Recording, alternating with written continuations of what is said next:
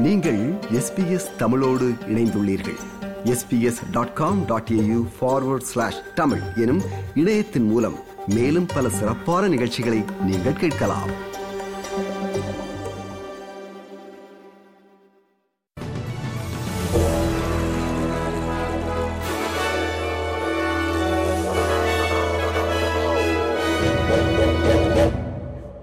நேர்களுக்கு வணக்கம்.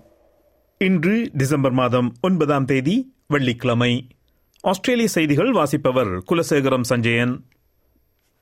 எரிசக்தி விலைக்கு உச்சவரம்பை நிர்ணயிக்கும் சட்டம் அடுத்த வாரம் நாடாளுமன்றம் கூடும்போது அறிமுகப்படுத்தப்படும்.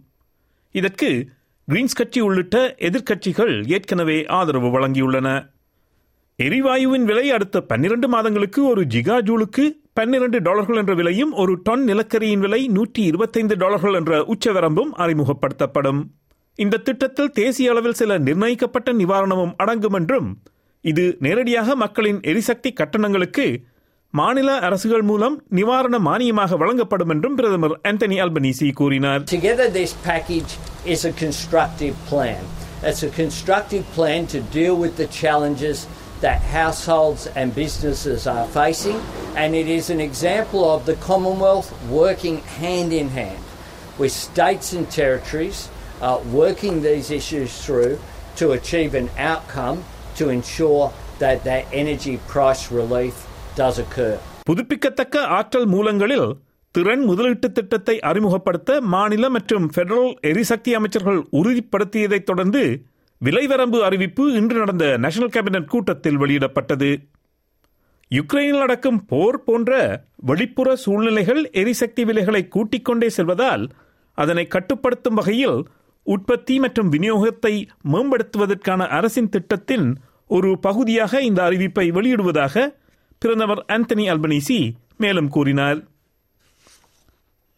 எரிசக்தி விலைகள் மீதான அரசின் நடவடிக்கையை வரவேற்பதாக ஆஸ்திரேலியன் ஒர்க்கர்ஸ் யூனியன் என்ற தொழிற்சங்கம் தெரிவித்தது. எரிவாயு மற்றும் நிலக்கரி விலைகள் குறைவதற்கு தாங்கள் நீண்ட காலமாக அழுத்தம் கொடுத்து வருவதாகவும் அது நடப்பதில் மகிழ்ச்சி அடைவதாகவும் ஏடபிள்யூ கூறுகிறது. அரசின் எரிசக்தி திட்டத்தை உடனடியாக செயல்படுத்த வேண்டும் என்று ஏடபிள்யூ தேசிய செயலாளர் டான் வால்டன் வலியுறுத்தினார் People are doing it tough at the moment. Businesses are having to make hard decisions as to whether or not they keep their doors open, whether or not they continue to employ people, because the energy costs are absolutely crippling them. We've seen two, three, four hundred percent increases on gas and electricity, and we know that there was more coming down the line. Without the government stepping in and saying they're going to intervene, then we would have seen tens of thousands of workers out of work.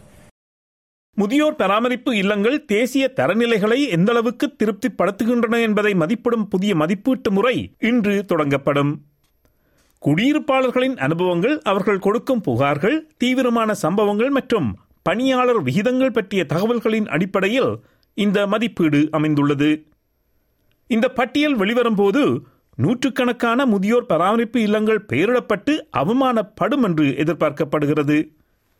மிகவும் மோசமாக செயல்படும் முதியோர் பராமரிப்பு இல்லங்களின் பட்டியல் இணையதளத்தில் வெளியிடப்படும். நாட்டில் முதியோர் பராமரிப்பின் தரம் குறித்த பொறுப்புணர்வையும் வெளிப்படத்தன்மையை மேம்படுத்த புதிய அமைப்பு வடிவமைக்கப்பட்டுள்ளதாக முதியோர் பராமரிப்பு அமைச்சர் அனிகா வெல்ஸ் கூறினார். ஸ்டார் என்டர்டெயின்மெண்ட் என்ற சூதாட்ட நிறுவனம் அதன் உரிமத்தை வைத்திருப்பதற்கு தகுதியற்றவர் என கண்டறிந்ததைத் தொடர்ந்து குயின்சன் மாநில அரசு அந்த நிறுவனத்திற்கு நூறு மில்லியன் டாலர் அபராதம் விதித்துள்ளது. தொன்னூறு நாட்களுக்கு இடைநிறுத்தப்பட்ட உரிமம் இரண்டாயிரத்தி இருபத்தி மூன்றாம் ஆண்டு டிசம்பர் மாதம் வரை ஒத்திவைக்கப்பட்டுள்ளது. மேலும் இந்த நிறுவனத்தின் செயற்பாடுகளை சீர்திருத்த இடைக்கால மேலாளராக நிக்கலஸ் வீக்ஸ் நியமிக்கப்பட்டுள்ளார்.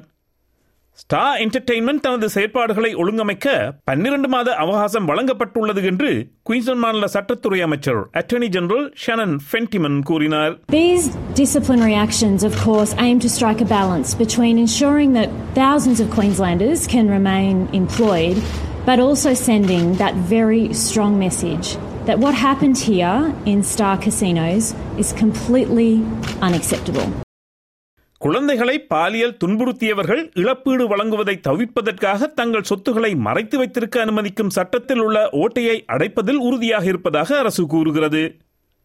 பாதிக்கப்பட்டவர்களின் நியாயமான கோரிக்கைகளையும் சாத்தியமான சிவில் உரிமை கோரல்களையும் விரக்தியடைய செய்வதற்காக குற்றம் சாட்டப்பட்டவர்கள் அல்லது தண்டனை பெற்றவர்கள் பெரும் தொகையை சுப்ப அனிமேஷன் என்ற ஓய்வூதிய நிதியில் செலுத்தியதற்கான உதாரணங்கள் பல உள்ளன என்று துணை கருவூல காப்பாளர் அசிஸ்டன்ட் ட்ரெஷரர் ஸ்டீவன் ஜோன்ஸ் கூறினார் இந்த சூழ்ச்சியை தடுப்பதில் முன்னாள் அரசு ஆரம்பித்த முயற்சிகளுக்கு தற்போதைய லேபர் அரசு செயல் வடிவம் கொடுக்க ஆர்வமாக உள்ளது என்று டூ ஜிபி வானொலிக்கு வழங்கிய நேர்காணலில் ஸ்டீவன் ஜோன்ஸ் கூறினார் There are a couple of loopholes. We're onto it. We're going to close them down uh, to ensure that if somebody is convicted and their victim wants to seek redress through a compensation scheme, that they can't hide their assets in superannuation or anywhere else, uh, so that they avoid the full force of the law.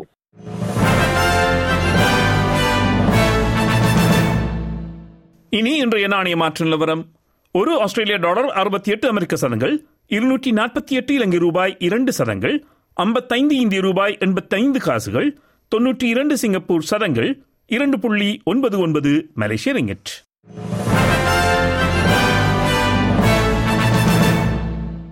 செய்திகளில் இறுதியாக நாளைய வானிலை முன்னறிவித்தல். Perth மிகமூட்டமான நாள் இருபத்தைந்து Celsius. Adelaide மிகமூட்டமான நாள் முப்பத்தைந்து Celsius. Melbourne வெயில் நாள் இருபத்தைந்து செல்சியஸ். ஹோபார்ட் மிகமூட்டமான நாள் பத்தொன்பது செல்சியஸ். கேன்பரா வெயில் நாள் இருபத்தி மூன்று செல்சியஸ். சிட்னி மிகமூட்டமான நாள் இருபத்தி மூன்று செல்சியஸ். பிரிஸ்பர்ன் மிகமூட்டமான நாள் இருபத்தைந்து செல்சியஸ். டாவின் புயல் அடிக்க வாய்ப்புண்டு முப்பத்தைந்து செல்சியஸ். இத்துடன் எஸ்பிஎஸ் தமிழ் ஒலிபரப்பு வழங்கும் செய்திகள் நிறைவு பெறுகிறது.